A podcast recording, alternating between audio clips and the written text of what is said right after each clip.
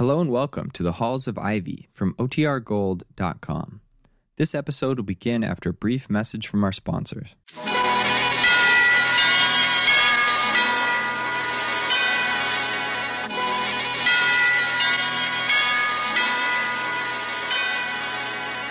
The Halls of Ivy, starring Mr. and Mrs. Ronald Colman.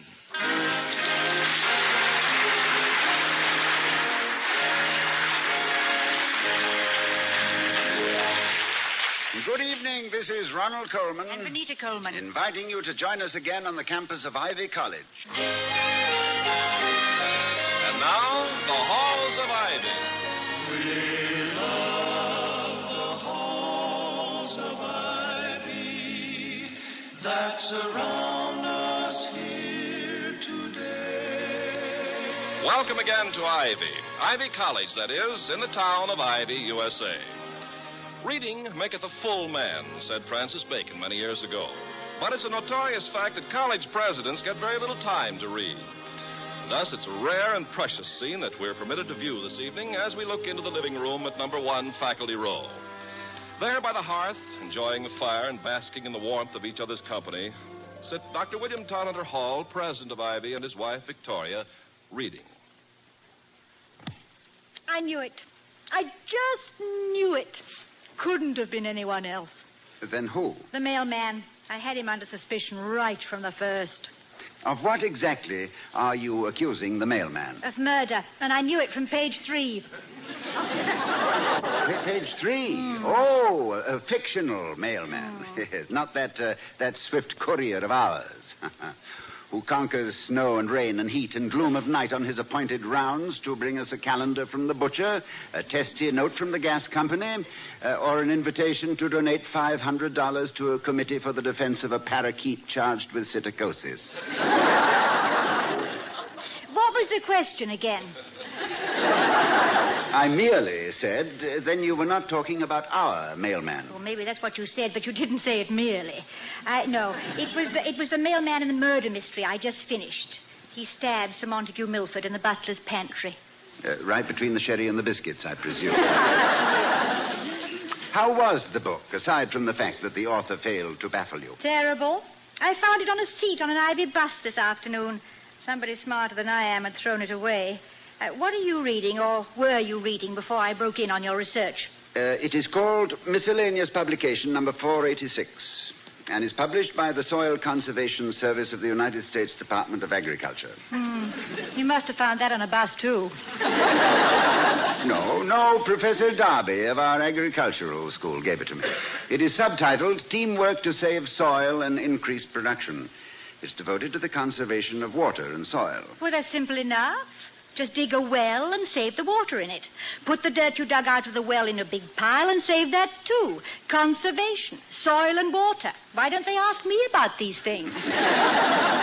Well, I, I can't answer that without hurting your feelings, my love. um, besides, this is really a large and interesting subject. It concerns proper farming methods, such as contour plowing, tree planting, erosion prevention, and a hundred other ways to use the earth and not lose it. Professor Darby calls it farming today for tomorrow. Well, why did he give it to you? Oh, I indicated some interest the other day when I asked him about the legal aspects of cloud seeding. Cloud seeding? Uh, yes, dear, artificial rainmaking.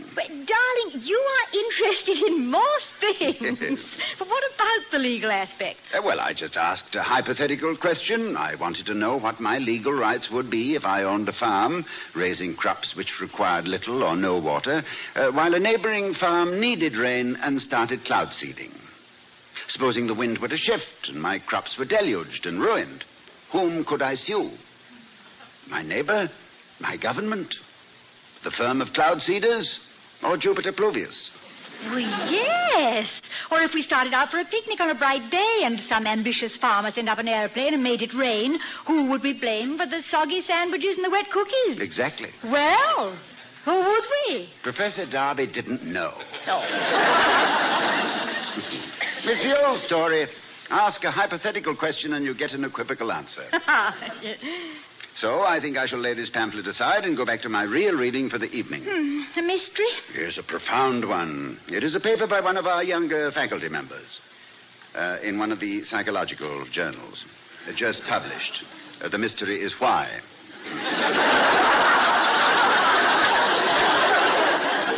It sounds fascinating. Dibs on it after you've finished. What's the title of this masterpiece?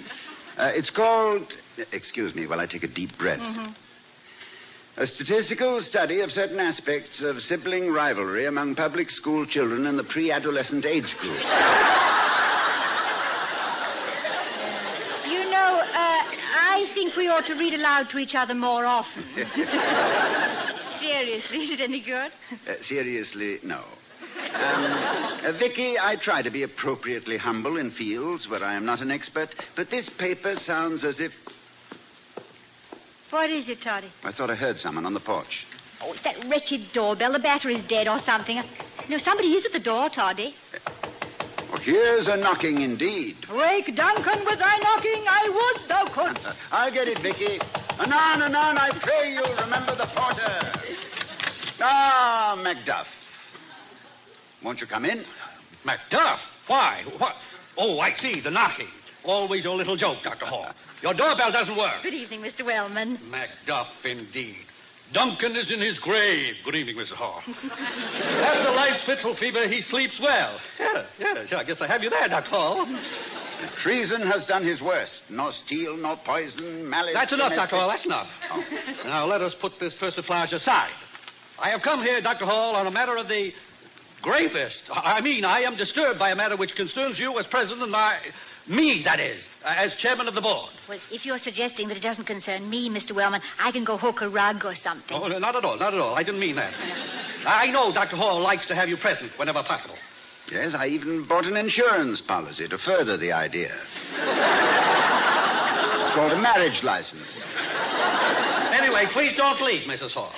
I value a woman's approach to things. Intuition, they call it. Uh, intuition nonsense. Just a pretty name for animal instinct. I know, a euphemism. Euphemism. He didn't mean you, he meant me. Oh. Yeah, please sit down, Mr. Wellman. Uh, thank you, Mrs. Hall. As you know, I, I want to have here at Ivy a faculty second to none. The best, mind you. Well, I find myself in complete agreement with you, Mr. Wellman. It's a rare and enjoyable sensation. Well, enjoy it while you can. Because, Dr. Hall, the price of having the best faculty obtainable is internal vigilance. Eternal, isn't it? In this case, it's internal, Mrs. Hall. It Oh. concerns this college as an internal affair.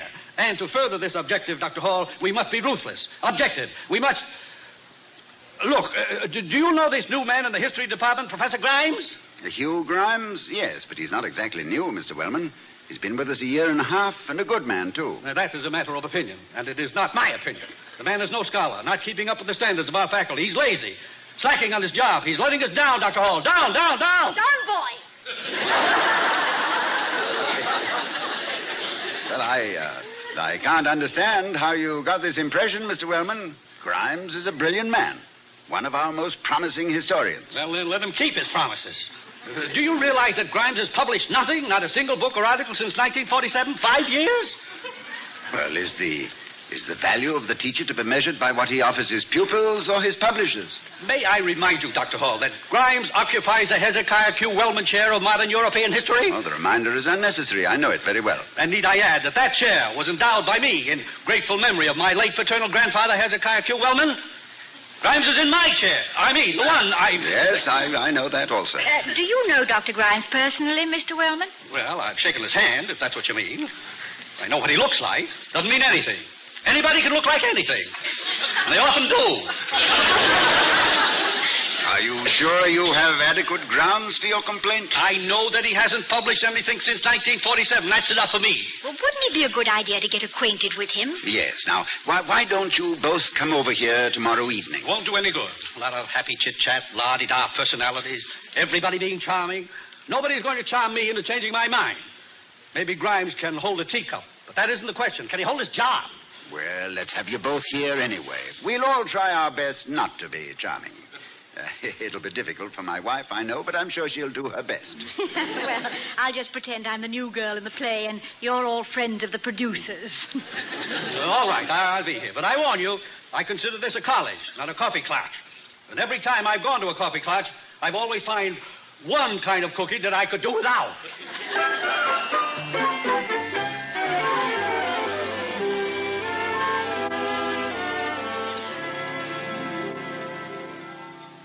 I'm. It's good to see you, Dr. Grimes. Glad we were able to reach you. Um, do you know anything about steam fitting? Uh, well, only the old joke about taking two pieces of steam and screwing them together. Or about uh, uh, about boiler cleaning compounds? no, sir. My horizons are somewhat limited. then you ought to be a college president. I was just on the telephone with the custodian of buildings. He wanted my advice on repairs to the heating system. Now, why should I know anything about that? Well, I suppose the presidency of a college does demand a certain omniscience. Omniscience, yes, it would tax the versatility of Leonardo, the wisdom of Solomon, the patience of. No, I mustn't be trite. I will not say Job. now let's get down to business. I had a special reason for wanting to see you this morning, Dr. Grimes. Uh, not a very pleasant one, I'm afraid. Really? I'm sorry to hear that. Uh, do you know Mr. Wellman, Clarence Wellman, the chairman of our board of governors? Well, I've met him, of course. Well, Mr. Wellman is a shrewd businessman, Professor. We mustn't for a minute discount either his sincerity or his intelligence. However, he is occasionally inclined not to list some of our intangibles as assets. Your ability to communicate with and inspire your students is, to me, a real value. But to Mr. Wellman, it is not something which can be displayed in the window. It seems, Professor, that you have stubbornly and shamefully refused to publish a book in the last five years. That's the case for the prosecution. Wellman versus Grimes. Ah, I see. And to keep my name on his books, he wants to see my name on my books. Mr. Wellman has become obsessed with the idea that a top-notch scholar must be a productive scholar. Well, of course, he's right up to a point. I haven't published anything recently. However, I suppose if the college insists, I could knock out a paper and send it off. Although right now that would sidetrack me. Oh, the college doesn't insist. I've heard nothing but favorable comments about your work here. You have the respect of colleagues and students alike. Well, that's very gratifying, Dr. Hall. I thank you. well, as far as I'm concerned, uh, with the job you're doing at Ivy, I wouldn't mind if you never published another word. Dr. Grimes, I think my husband is getting ready to put up a fight for you. No, not a fight, Vicky. I, I don't think that'll be necessary. No, I would rather bring Mr. Wellman around by persuasion. Oh, so would I. Now then, let's make some plans. Now the plotting starts. And are you free tonight? Could you come over here? Oh, certainly. I'd be delighted to. Good, good. Mr. Wellman has agreed to be here, too. I want you two to meet face to face. In the meantime, I have a Machiavellian suggestion. You, a Machiavelli? Oh, he'd be a Borgia for the sake of Ivy College. Well, Clarence Wellman also happens to be interested in history, particularly his own. He has spent a great deal of time and effort clambering about among the branches of his family tree. He uh, doesn't know that if you climb high enough in your family tree, you'll probably find yourself out on a limb. Yeah, it's like a man who spent $10,000 in family research and then 20000 to have it suppressed. Yeah. How far back did Mr. Wellman get? Well, I don't know exactly, but it seems the most illustrious of his ancestors was a certain Sir Tobias Wellman, born somewhere around 1665 and knighted during the reign of George I. No, it was probably a dull afternoon, and George was looking for excitement. Into each rain, some life must fall, I always say. Sir Tobias Wellman. That sounds familiar. It does. Hmm. A few years ago, Mr. Wellman deposited a copy of his genealogy in the college library. Oh, I'm sure the librarian could help you find it. Now, if, if, if you were to familiarize yourself. you need go no further, Dr. Hall. I have some free time before my next class. Now let it work. Mischief thou art afoot. Take thou what course thou wilt. Oh, poor Mr. Wellman. What's he done to deserve such a combination against him? Oh, he's only guilty, my darling, of what Paul Valery calls the folly of mistaking a paradox for a discovery, a metaphor for a proof, a torrent of verbiage for a spring of capital truths, and oneself for an oracle.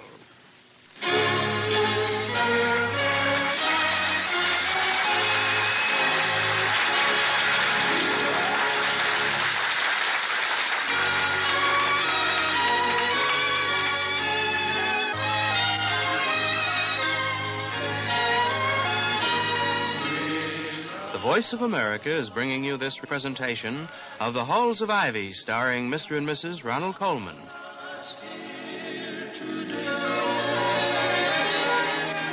As we return to the halls of Ivy, it's the evening of the same day.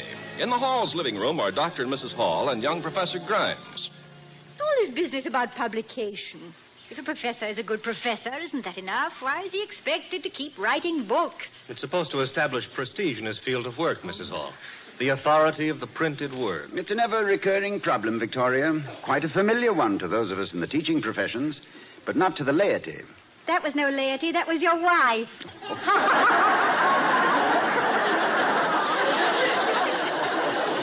You can see now why you've cultivated the virtue of tolerance, Dr. Hall. Do you get much of this? Oh, yes, yes, a great deal.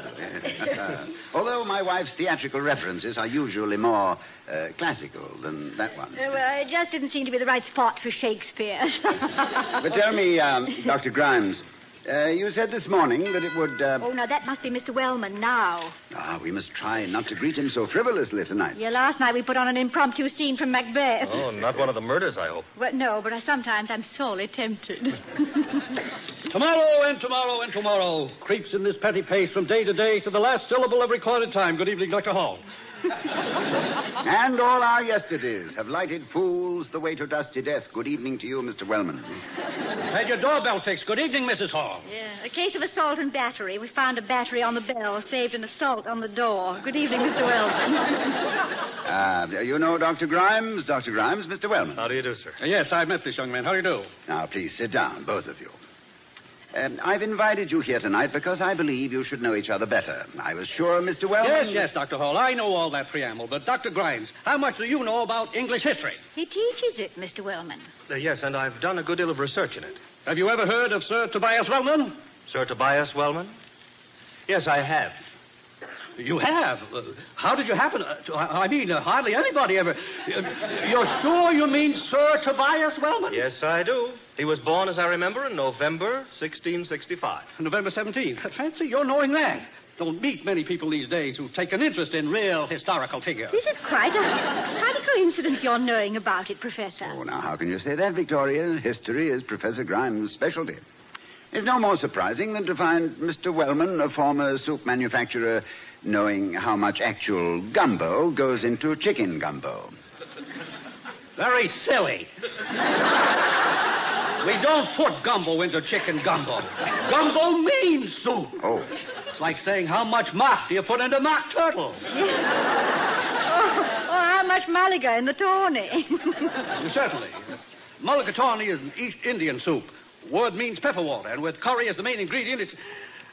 But I don't want to talk about soup. I want to talk about Sir Tobias Wellman. Well, as I recall, he learned the trade of carriage maker. He did. He did indeed. That's the one, all right. Uh, Dr. Hall, this is the first historian I ever met. And finally went into business for himself. And he's a forebear of yours, I take it, The sir. first of the Wellman line, Sir Tobias. I believe he eventually became carriage maker to the king. Exactly. He was carriage maker to King George I. He invented a new method of slinging the body of the carriage with leather loops, you know. Still known in trade circles as the Wellman sling. Far more comfortable for the passengers. Oh, yes, yes. It was in recognition of this contribution to the royal comfort that Tobias Wellman was knighted. Exactly. Dr. Hall, why haven't I talked to this young man before? well, the opportunity has existed. Incidentally, Mr. Wellman, I went to the library today and read that copy of your genealogy. You did? Well, it's been there long enough. Uh, I mean, I, I'm, glad, I'm glad somebody was finally interested enough to read it. Uh, uh, why were you interested in it, Professor? Excuse me while I get some butter. Butter? Butter? I just want to see if it'll melt in my husband's mouth. Well, now, Victoria. I don't believe that, uh, really, now, there's such an experiment at this time. But, uh, no, no, no. uh, go ahead, Professor. Well, a few years ago, I was doing some research in the British Museum on the social history of the Restoration period. I don't know why they call these high points of history periods. History flows. Its interludes might be called historical commas, perhaps, or at the most semicolons. But uh, I'm sorry. Go on, Professor. Yes, go on. Well, I was digging around in some old pamphlets, diaries, and letters and so on. And this morning, the name of Sir Tobias Wellman had struck a chord in my memory. And so I spent most of this afternoon checking over my old notes. I'm sure this will interest you, Mr. Wellman. This is better than a whodunit. But get to the part where Gorgeous George hit Tobias Wellman with the sword. Now, there is reason to believe, sir, that the young Wainwright named Wellman, who married Polly Boggs, was not actually the father of Sir Tobias Wellman. What do you mean, not actually the father? I mean, well, then who? Uh, Polly Boggs was the daughter of an innkeeper near London. One stormy night in March 1665, this information is from an old letter. There was an unexpected guest, a royal guest, King Charles II. Who wrote this? Daphne du Maurier?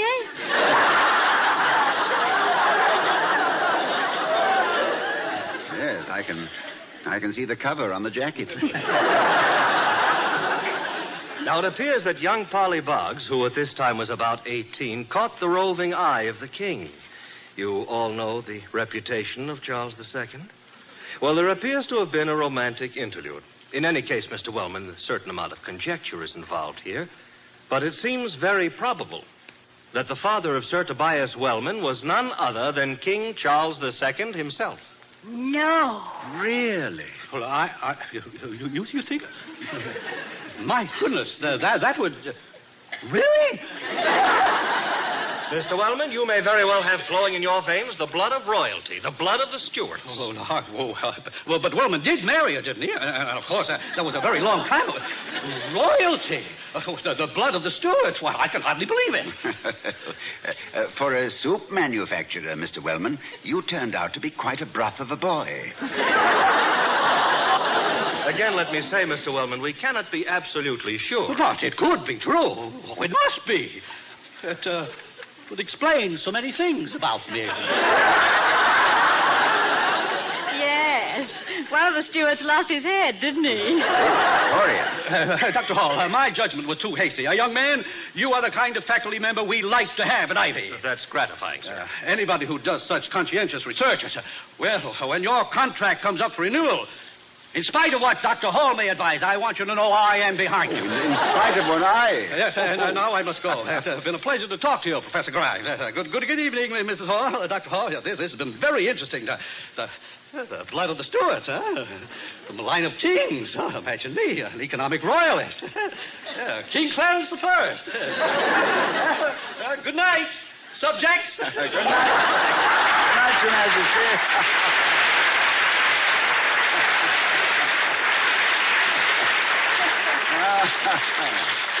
well, uh, Professor, I hope that wasn't altogether a hoax. Oh, it wasn't a hoax at all, sir. There is a certain amount of conjecture, as I pointed out, but uh, the probabilities are certainly in favor of it. Well, it's amazing.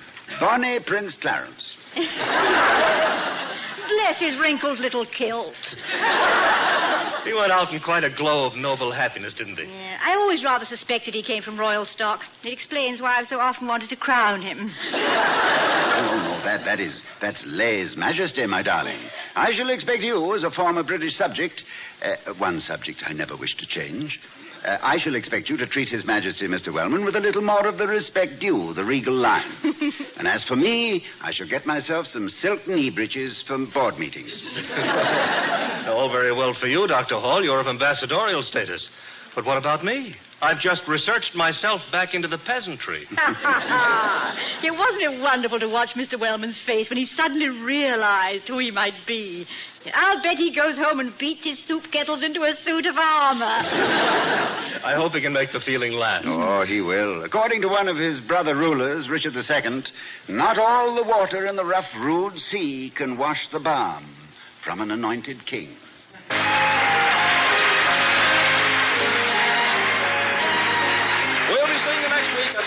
Time at the Halls of Ivy, starring Mr. and Mrs. Ronald Colman. Oh, we love the halls of ivy that surround